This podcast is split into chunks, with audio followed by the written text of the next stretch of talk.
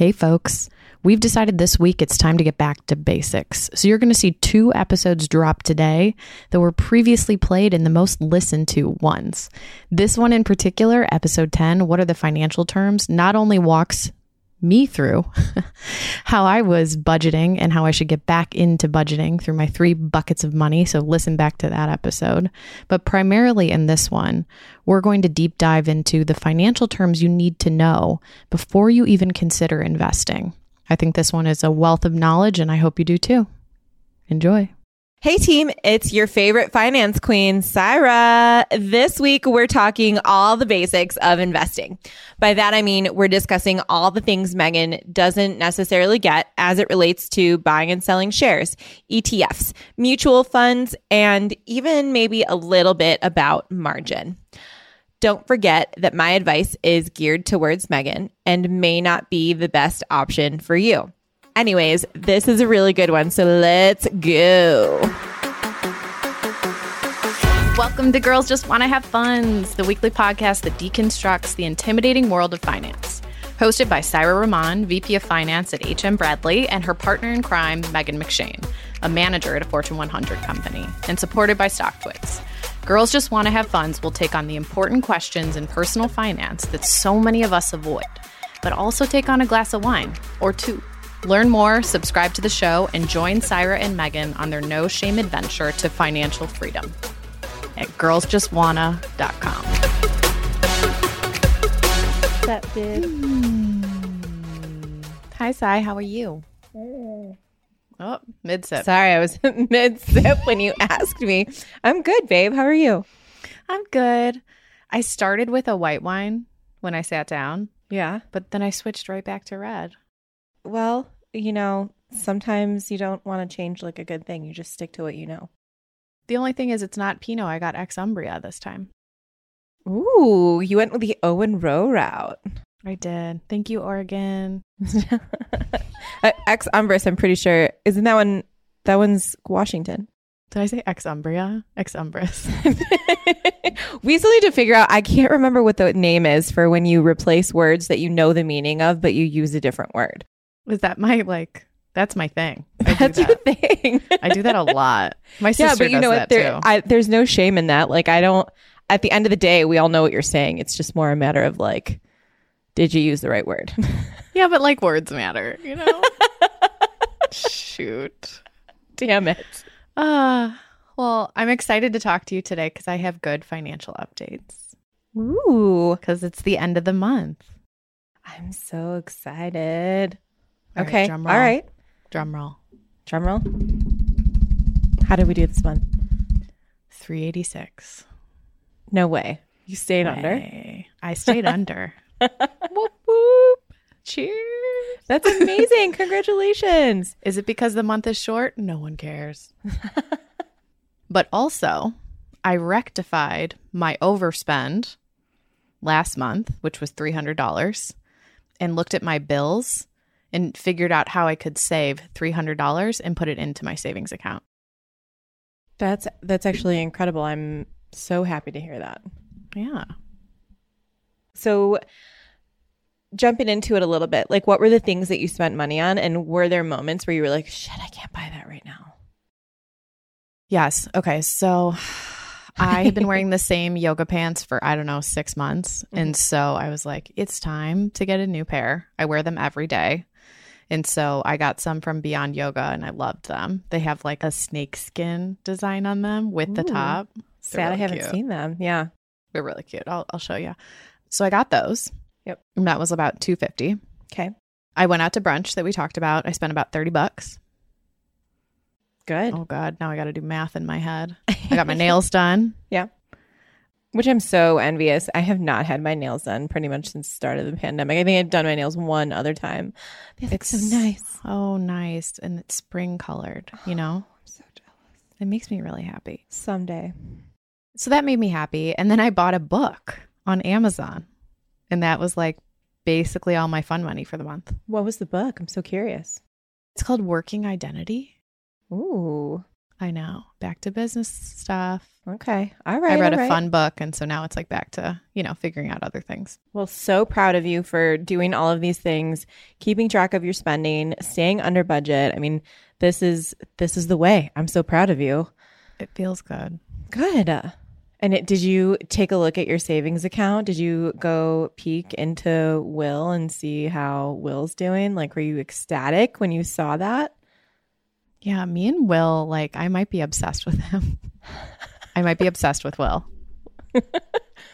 I have my little nest egg bucket that we talked about, and I'm Yeah. filling that up, which feels good. good. I still have my other things that are kind of looming in the side Sure. because I'm really focused on my nest egg. Uh huh. But I already earned interest, which is more interest than I earned in a year at Frank.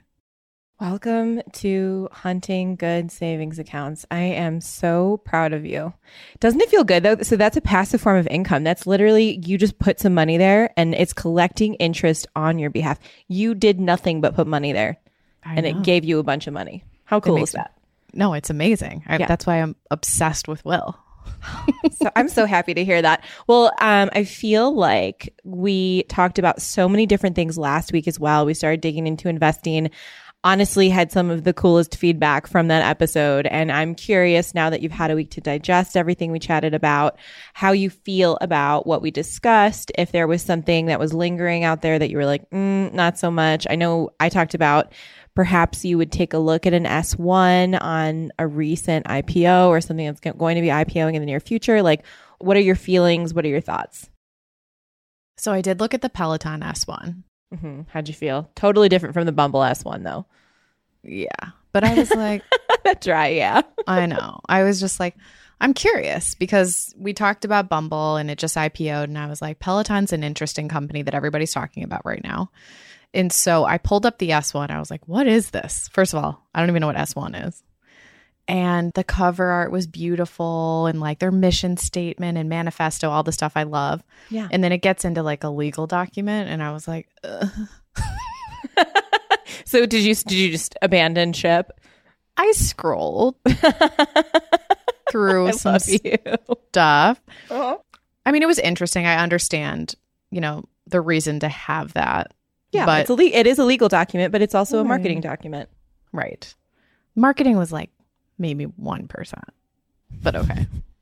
I, I want I wish you could compare it to the Bumble one. I should have told you to put them side by side because the Bumble one was like 50% marketing and 50% legalese, maybe even more marketing than legalese. So Hmm. Maybe I'll take a peek see. Yeah. I mean, marketing is also comprised of sales and business numbers and ROI and all that jazz. So I get it. yeah. It's all kind of a white paper at the end of the day. But so then I was like, I don't even know what S1 stands for. And I was starting to think, I don't know, maybe we should dig in there. Lots of acronyms. So, okay. Yeah. So, the government, the SEC, all the different governing bodies over financial entities, they have different documentation names for like pretty much every single document that any type of company has to file. So S1 is just the IPO documentation. It's the document that has to be filed in order to have an IPO. It's comprised of two different pieces. The first piece is the prospectus, which is usually like a letter to the CEO and a whole bunch of detail about the company. It's like more fluffy things or a letter from the CEO. I said two. Sorry. And then the second piece of it is more of the business financials, any securities they've traded, like a lot more detail in terms of the financial side gets included in part two. But the S1 is, is literally just that. It's them announcing that they're going into an IPO. Mm-hmm. There are lots of other documents that then get filed, like the 10K, the 10Q, an annual report, an earnings report. So you'll hear a lot of people talk about earnings season. It's when all of the big companies talk about how they've been doing as a company. So there's just all different types of reports. They all have like there's when you start investing in companies individually, you get something called a K1. I mean, they have all kinds of weird letters and numbers attached to them and they're all just different types of legal documents essentially. Yeah. So so I wouldn't get too hung up on what the S1 specifically stands for. It's more just like if you hear that such and such company's S1, they're talking about that company IPOing. huh. Wow, you just said a lot of stuff I don't know about. I feel like maybe we need to dig into some of those acronyms, my friend. Yeah, let's you we let's break it down from the very very basics. Yeah, should we take a break first? Yeah, let's take a break. Okay. Simultaneously, my Instacart's going right now, so I'm like checking to make sure that all the substitutions are being done correctly. Why doesn't Nick do it? Nico really wants organic chicken breast for dinner, so did you know that organic chicken breast is like sold out everywhere right now? It's very obnoxious. Oh, that's why you stock up on it. I have so You much stock up on chicken breast. Like, what do you do? Put You it in the shove freezer. it all in the freezer. Yeah. Doesn't it come out like weird? No, and then my mom's been doing this for years, by the way. And then you take it out, you put it in the sink, like in the morning, and just let it defrost, and then by dinner it's ready. Well, hang on, because I thought you can't have meat out from the freezer for longer than like a few hours. Like it starts to grow bacteria. I thought that you have to put it in like the fridge and then you can take it out. Okay, so I take it out of the freezer and I put it in the sink for probably two hours, and then I move it to the fridge, and then by time for dinner it's ready to go. I feel like I need to Google the bacteria background on this because I don't know if that's safe. I mean, I've been fine so far. I know, but that that's the thing. You could have high bacteria levels that you're just like safe from it now because you've been doing it your whole life. Yeah. I could be completely wrong for what it's worth. I don't normally cook frozen chicken. Wait, so you get it fresh every time you cook it, Yeah. and you buy it, and you know they don't freeze it before? I, that's the thing. I have no idea. Yeah, they usually flash freeze. You're it. like, listen, Sai, it's frozen. Well, you're teaching me things. Taylor. Usually, he hates when I put things in the freezer too. What's his What's his reasoning on it? See, that's the thing. I'm not opposed to putting it in the freezer. I just have never thought to do it because I always thought there were like rules surrounding how to f- thaw things. Oh, I don't know the rules. But no, he just thinks it's less fresh. But I'm like, we don't know how it got to the store. We didn't like find the chicken and kill the chicken. I feel like it has to literally say never frozen on it in order for it to be actually fresh, which I think, as far as I've understood it, it only mattered with like fish, but I have no idea. This is a question for our followers. Guys, if you know this answer, Megan and I need to know if it matters if your shit's frozen. And also specifically about shrimp. French. Listen, my shrimp tastes so freaking good. I sent you that photo. That stuff, we literally have been eating pounds of it. It is so good. I'm gonna murder that shrimp good. like over the course of the next few weeks. Although, like I said, Nick wants chicken this week. He's so- like, we're done with shrimp. he doesn't like that we have to peel the shrimp. So that's the part that annoys him Oh, because they're they're all shell on. Yeah. So yeah, I've been I've been teaching him the, the nuance to that. So let's dig into the the main part of this episode because I'm actually kind of excited to hear. So what are some of the terms that you heard during investing that you're curious about? Like what what are some of the questions, Meg? well, the first that come to mind are buy and sell, Okay. right? Yeah, should no, absolutely. Right. To me, it makes sense. I can buy stocks and I can sell stocks, but I feel like there's more to unpack here. There's probably different ways that you can do it. Yeah. So, in terms of buying, there's lots of different stuff that you and I have talked about in general. And I think the big one is last week you asked me how you could even afford a, a share of something like Tesla that has such a high dollar amount per stock. And Right. what I'll tell you is that there are lots of platforms now that let you do something called fractional share purchases. So you can buy stocks at a fraction rather than one entire stock. So you don't technically have to own 100% of one share. And those are places like Schwab, Fidelity, those are kind of the more standard platforms. There are other places like M1 which they kind of give you a portfolio offering. SoFi is another big one that's really great for beginner investors. They let you select from, I think, just a handful. So there's not a ton of options in terms of being able to do fractional shares, but narrowing down your options might actually help you as someone that hasn't invested a ton yet. So that one's a good one to consider. And then there are the places like some of the platforms that I've already mentioned. Public actually does fractional shares as well. And that's that social platform that I told you about. The only thing that I'll say about Public is that they're an app only, so you don't really get the web version, which I, you know, that's a love hate depending on who you are. Totally. Mm-hmm. So, but you can buy fractional shares. I don't know in terms of selling, you should just be able to get rid of your stock. So that's all that selling means. So if you're holding one share of Etsy, you can Right. sell your share of Etsy. Sure. Yeah. Is there like is there any gotchas on buying a percentage of a stock that people should know? Or is it just buying a percentage of a stock? So this is where those asterisks in finance come in. Yeah. I would think if I am permitting someone to purchase a fraction of a share instead of a full share, I'm probably charging more ah, to get that trade executed. I, to be frank, I have never purchased a slice of a share, but I think that it's very easy to do so. So at the end of the day, if there's a little bit of cost baked into your purchase, but you can only afford so much of one share and you really like that company, are you going to take the hit on that cost? Probably. This is like when you're at the grocery store and you're looking at the labels and it's like, how much by the pound am I buying? You know what I mean? Yeah. But you look at the top of it and you're like, but I'm going to save $5 if I buy this. But you're really getting like only like a quarter of a pound more or whatever. Right. Okay. So it's similar type Yeah. of. Okay. That makes sense. And at the end of the day, like that's what you need to think about, right? Like if you go to the grocery store, you're not asking the grocery store owner how much everything costs for them to bring it in. You're getting access to the food. And that's the key piece of it. So from my perspective, if you really want a fractional share, you're going to the grocery store and you're buying your fractional share. The cost is less relevant. okay.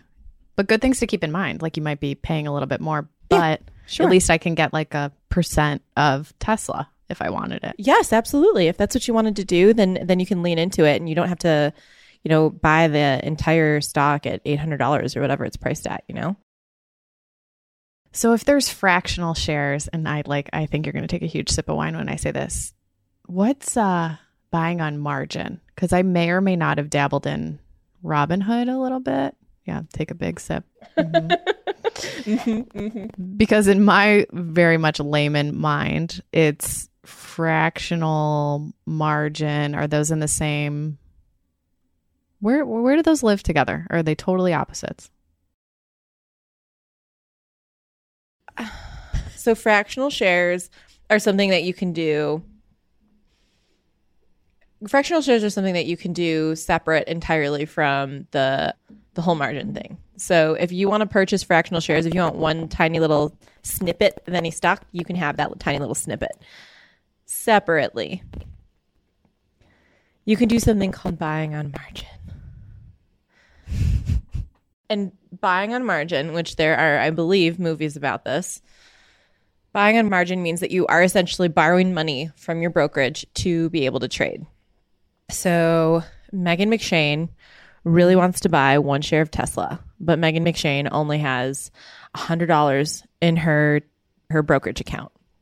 So Robinhood or really any trade firm, I feel like Robinhood is the one that everyone uses as the example, but realistically, you can get a margin account anywhere. And I am misspeaking right now because there is a minimum, and I believe the legal minimum is $2,000. So you have to have $2,000 in your margin account. And at that point, they'll give you a certain amount of money that's on them attached to an interest rate. So you're paying interest to have that margin account. So you're getting a loan from your brokerage to be Oh, able to buy this stock, and they're charging you interest to be able to do it. Okay. Okay. And simultaneously, they're taking your whatever balances you have in your brokerage account. That is the collateral against what you're buying. So you can only buy so much. They'll only give you so much leverage to buy whatever stock you want to purchase based on how much you have inside of your brokerage account. So, how do I pay back that loan? Make some gains, girl. Don't be losing money, that's for sure. Because so here's the other thing. Yeah. Your losses and your gains get magnified when you're doing it on margin. what does that mean? It means that if you make a bunch of money, awesome. You're going to pay back what you owe. So you're essentially the principal that you borrowed plus the interest. Okay. But if you lose, you lose. And you might lose what's inside of your margin account. So you might lose your collateral that's being held there as well. Oh, so they take collateral. Okay. Well, they take cash collateral. So whatever dollar amount, that two thousand dollars or five thousand dollars, whatever dollar amount you have sitting inside of your brokerage account, if you end up losing money on that, they can draw from your cash collateral to get rid of your margin. what is the benefit? Like, who should be buying on margin? clearly not beginners. okay, first of all, that's a really great that's a really really great inference. I for one have actually never traded on margin. I don't like it. Mm. Okay. Conceptually to me to have to borrow money in order to invest, you shouldn't be doing that. I think that's risky and I think that's I think it's too risky in general. I know lots of people make money doing that. I also think that those people have a much higher risk tolerance than I do. If I'm a beginner investor and I'm just learning how to invest, the last thing I'm doing is asking my brokerage to lever me up so that I can make a bunch of quote unquote money because you want to know what? The market could go against you and then suddenly you're going to be knee deep in in pain, frankly, cuz you'll be at a loss. I hear you. But for those people that do Yeah. have a high risk tolerance, is it high risk, high reward when it comes to Yeah. buying on margin? Oh, for sure. Because it's money that you didn't have in your account that you're then using to buy, you know, A, B, and C stock or option or whatever you decided on. So you're literally getting paid on money that you didn't have, right? So you're actually getting more back than you originally would have been able to buy to begin with. So that's what I'm saying. You would get more money than you would have originally been able to achieve. But if you lose, if you lose that bet, right? So if it goes against you, you're going to lose principal. You're going to lose stuff that you weren't planning to lose to begin with. Mm, so I would imagine your advice for me when I'm ready to invest, my nest egg is full, all that jazz. It would be, hey, Megan, similar to put your Amex in the freezer. Like, why don't you just look at buying a full stock or a fraction of a stock and let's save margins for another day? Yeah, let's save margins for when you have this profitable, you know, $100,000 investment portfolio and you're like, "Sai, I'm making 5 to 10% dividends. I'm making like all of this passive income because the market's doing well. I'm like well diversified. I have a bunch of different investments that are not just in equities in the stock market and I'm doing really great and I want to try the next thing. That's when I would look at potentially doing margin. And you know what, girlfriend? I've been doing this for more than 15 years at this point, and I have no desire to do margin because there's just way more fun stuff than leveraging myself in a way that could potentially damage me permanently. Yeah. No, I understand that. Yeah. I think I think that makes a lot of sense. Yeah. Can we take one step back for a second? Absolutely. because you were talking a lot about a lot of different platforms and i imagine people that are listening to this are similar to me either they're ready to start investing or saving for potentially investing in the future Yeah. when i go out to figure out what platform i want to like partner with like is there a certain criteria like why would i look at fidelity over robinhood or or whoever or charles schwab Yeah, I think there are. So this is similar to when you were shopping for the right bank accounts, right? So you want to take a look at their fee schedule. You want to understand if they're going to charge you per transaction or if each trade is free. I think that's somewhat of a big one because if you're trying to trade a lot, which you shouldn't be at the end of the day, but if you're trying to trade a lot, it's going to cost you more. And then there's the other pieces of it, right? So there's the other fees that are tied in. Some places are cheaper to get ETFs, which is probably what I'd recommend for anyone starting and investing. And they probably have a wider array of ETFs to choose from. Like Vanguard has some of the cheapest and best ETFs you can purchase. And then other places will be more friendly to a beginner. So some places will actually sort a portfolio for you, like M1 or mm. SoFi, versus other platforms that are probably a little bit more complex and will have a lot more terminology. When you go to click the buy button, you'll have like five different options. So you there are different ways you can buy stocks, right? There are a multitude of different strategies as a trader that you can utilize to purchase. And I think if you want to take a more simplified route, there are some platforms and you can you can essentially go through some of the screens to figure that out, which one you're the most comfortable with in terms of overall detail. But at the end of the day, it's very similar to when you were looking at a bank account, which for me, the key is make sure that everything you're clicking on makes sense and then it's easy for you to understand what they're telling you to do. So I think perhaps this coming week that's one of the things you can take a look at is all these different trade platforms and see which ones have weird verbiage and which ones make sense and which ones are easy to connect your bank account to, which is the other big thing. Mm, linking accounts. I know how to do that well now. All right. I'm going to raise my hand and ask you a couple questions because you said some acronyms I need help on. Sure. ETF. Yeah. So exchange traded fund. So those Mm. are really easy and relatively cheap ways for you to have a diversified portfolio. They'll also give you dividends. So you'll make money off of a, a passive income. This is where we get back to the passive income. So if you select a bunch of them in different market niches, you'll on a regular cadence get a dividend from them that'll just contribute to your bottom line. And you can choose if you want to reinvest your dividend or if you just like to take it in cash, keeping in mind that you're going to pay gains on it at the end of your tax year. So, but ETFs are the easiest way for you to not have to think about it and you can just pick a bunch off the top of the list. So just Google the ETFs that are doing really well right now and then add them to your portfolio without really having to think about it.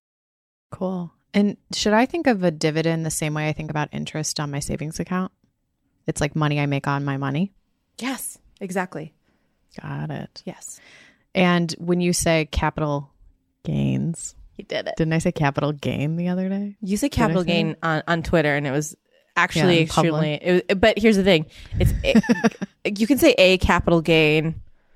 I don't know when you'd say a capital gain, but but it is capital gain, so it's a tax. Anytime you make money on something, the government charges you for making money.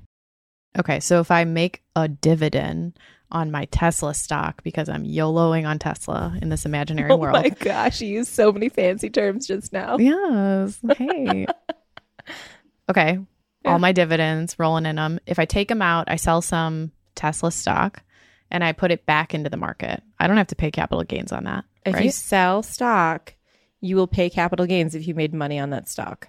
It doesn't matter if I pull it out, even if I put it back in the market, I still pay. You're paying, yes. So every time, so and that's I think that's something that's interesting to me about a lot of people that have been involved recently in the market. Super important to understand this. If you buy a stock and then you sell it in like I believe it's less than a year, you're paying capital gains mm. taxes on it, which I don't understand why you would want to take such a huge hit on your income but like holding it for longer than a year, it lowers the tax rate. You're going to pay capital gains no matter what, but it's it's lower over time. And to be perfectly frank, in my opinion, it's kind of a silly silly tax to an extent, but it's a tax that you still pay because you made money on something. Flip side of the coin, if you lose money on a stock, goes down a little bit. So if you lose a bunch of money on a stock, it's, you know, not that bad of an idea to pull out. And does that tax happen right when you do it, or is it something that comes up in April that you have to pay for at the end of the year? your capital gains would get filed in April with the rest of your income. Got it. That makes sense. Yeah. Okay, so ETFs got it. Wait, what does it stand for again? ETFs is exchange traded fund, It means nothing. It means- fund. glorified fund that has a bunch of diversification to it. So for me, that sounds very similar to something my dad tells me to do, which is you should get a mutual fund. How are those different? Mutual fund versus ETF. your dad and I might battle over this. So mutual funds are like there's a bunch of different things about them. So mutual funds are usually actively managed. Both are extremely diversified. I'm trying to think. There's probably a lot more mutual funds in the world than there are ETFs currently. ETFs are a little bit newer than mutual funds are. But like I said, mutual funds are actively managed, meaning they have like a fund manager behind them that's picking everything that's going into them. They tend to be more expensive than an ETF. So, an ETF being passively built and then invested in has a lower cost overall. So, perhaps. Uh, yeah, I guess I need to get back to you on that because I, I'm pretty sure mutual funds are just more expensive than ETFs. And it's because they just are actively managed. Well, yeah, they got to pay for someone's salary if they're helping run it. Yeah, I would imagine. Yeah, and I think that's like the biggest difference between mutual funds and a typical a typical ETF.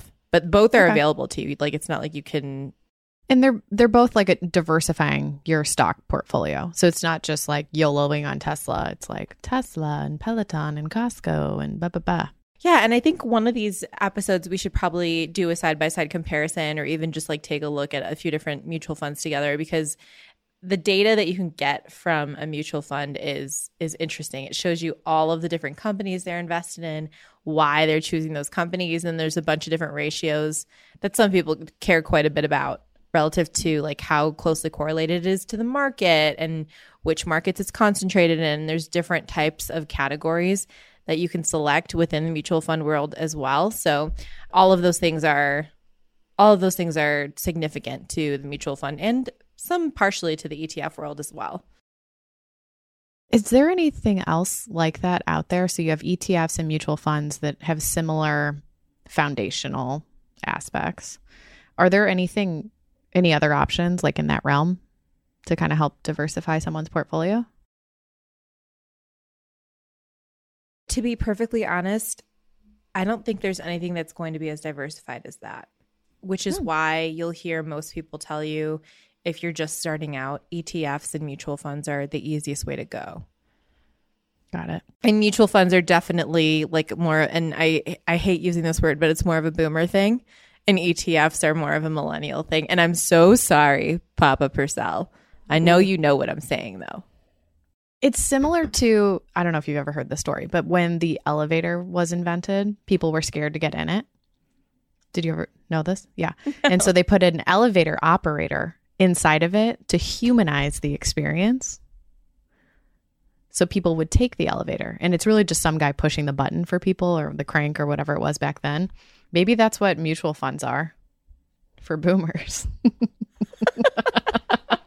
I'm like I'm like rapid fire trying to just remember different. I'll be totally honest with you. I don't typically purchase mutual funds, so I just don't. Yeah. So you just buy like individual stocks. You're like, I love this company. I've done my research. I know who they are. I I, I believe in them. They're going places. No. So I I do have a mixed bag of everything because I'm actually terrified of being concentrated in any one arena. So I have ETFs, I have a ton of equities of course because I love gambling, but then I also have a mixed basket of other things like different things in terms of like I actually don't like rights, but I have one right which we can talk about someday. And then I have commodities, I have a bunch of different things within bonds. I have a bunch of different things that are tied to specific indexes but I don't. You have a bond? Like bonds or bond indexes? Okay. I don't even know what that is. But a bond, I feel like, is something like somebody's grandpa gave them. Yeah, I don't and actually hold like physical bonds. Yeah, no, they're worth nothing today. but I mean, let's be realistic. Hmm. Par value That's of a bond what I right zero. No, you, you can't you can't make money in the bond market at the current juncture. However, like you know, a lot of people are talking about inflation and things that people are worried about in the future. And there are ways to circumvent that. And that's by having the kind of diversification that I have, which involves taking a look at things outside of equities and sitting th- in things outside of cash. So, but do you feel well? I mean, you're kind of an expert. I mean, no one's really an expert in the stock market. If they weren't an expert, they'd be billionaires. And listen, if I was great at just doing stocks all the time, we wouldn't be sitting together working on a podcast. Like I would just be trading all the time. I'm uh, this is another form of passive income for me. I set it and forget it. I find something that I really like, I buy a little bit of it, and it sits in my portfolio for the rest of my life. And then there's other people on the other end of the spectrum that trade all day. Yeah, are, but you know, professional traders. That's the thing. I used to do derivatives. I know how that stuff works. It's like as an individual, it is so hard to be a long term winner. You can be a short term winner, sure. But to be a long term winner, you need to be a Wells Fargo or a Bank of America or literally any other large bank. So I don't know. And that's my take on it. That's just from my personal experience. I'm sure that there are plenty of day traders these days that are just crushing it in this bull market and just know how to do things so well and they can win money every single way in every single direction. That's not my reality. So I grew up in a recession. Fair. I didn't grow up in a bull market. Should we take a quick break? Let's take a break. Yeah. All right, let's add it up if you're ready. We've talked about 10,000 different things this episode, so excited to break it down a little bit. Yeah, are you curious what I got out of it? This is what I got out of it. Okay. You know a lot more than I do about stocks, but also I love the idea of going out and starting to date for investing platforms because that's probably the most intimidating part about this is I don't know where to start. Robinhood seems cool because I know people that are on it, but is it the right thing for me? I don't know. Yeah. Is Fidelity because it's linked up to my 401k account? Possibly because it's nice to have all that stuff in one place. Sure. So for me, you know, a couple things you you talked about. Are they going to pay like do I have to pay them my good hard earned money to make a transaction? good question. That's where you're going to be looking for the asterisks too, Yes. right? Like looking for fee Yes. schedules. Right, right, right, right. Fee schedules too. Yes. Is ETFs an option or mutual funds an option? And different places will have different options for you. So that's something to pay attention to. Okay. And then the only other question I have is would dividends change depending on what platform you're on? I would imagine not. No, what they determine is your dividend is what's determined. Okay. And probably the last thing is how easily it links to my probably fun money or one of my bank accounts, depending on where I want to pull when I'm ready to invest Yeah. that money from. So, something that I would just take a look at first is how easy it is. If I was in Megan's shoes and I was trying to pick out this platform, first things first, I would jump in to each platform, create login. Don't connect your bank account. Just start messing around with the platform. How easy is it to use? Do I understand what they're saying to me? Does this make sense? And then the second thing that I would do after I've narrowed it down to two or three is see, okay, what bank accounts can I link to? Does it let me link to Chad? I don't know. Chad barely lets me link to him. So I know you might be breaking up with Chad. We can talk about that soon. we'll see. Yeah. Frankly, I think it might be easier for you to have your fun money as just like one of your buckets at like one of your other places, but we can have that conversation when it's been a few mm-hmm. more months and you've been using three banks at the same time. You know, the weather's getting nicer here. I'm like ready to ride a motorcycle. So I'm not ready to break up with him yet. But we should talk about it. I love that. That's so funny. We definitely should. Oh, girlfriend. Lots to unpack here, but I, I like the idea of going and uh, setting up kind of a fake account and messing around with the UI. Because if I can't function around in it, then I'm probably not going to use it or like it. And honestly, I've been on so many different trading platforms and you end up every single person has a different preference as to how they like to do it. Like I I'm just Yeah. used to a certain way and that's the way that I want to keep trading. So if I don't like the UI, I'm not going to end up using it.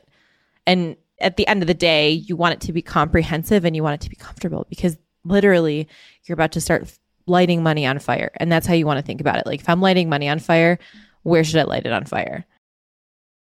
My rent. no, that sounds good. That was a joke. Okay. It's like, wait a minute, girl. Uh, this has been fun. This is definitely one of those episodes I re listened to, and I think people will get a lot out of. Awesome. You gave a lot of info, but I have good marching orders. I feel good about this. Cool. Well, should we get back together next week, babes? Let's get back together next week. I'll report in. Love you. Love you. Bye. Bye. Thanks for joining us. Head on over to girlsjustwanna.com where you can subscribe to the show, follow Megan and I on social, or even text us your important financial questions. And remember, there's no shame in asking anything. We'll see you next time on Girls Just Wanna Have Funds.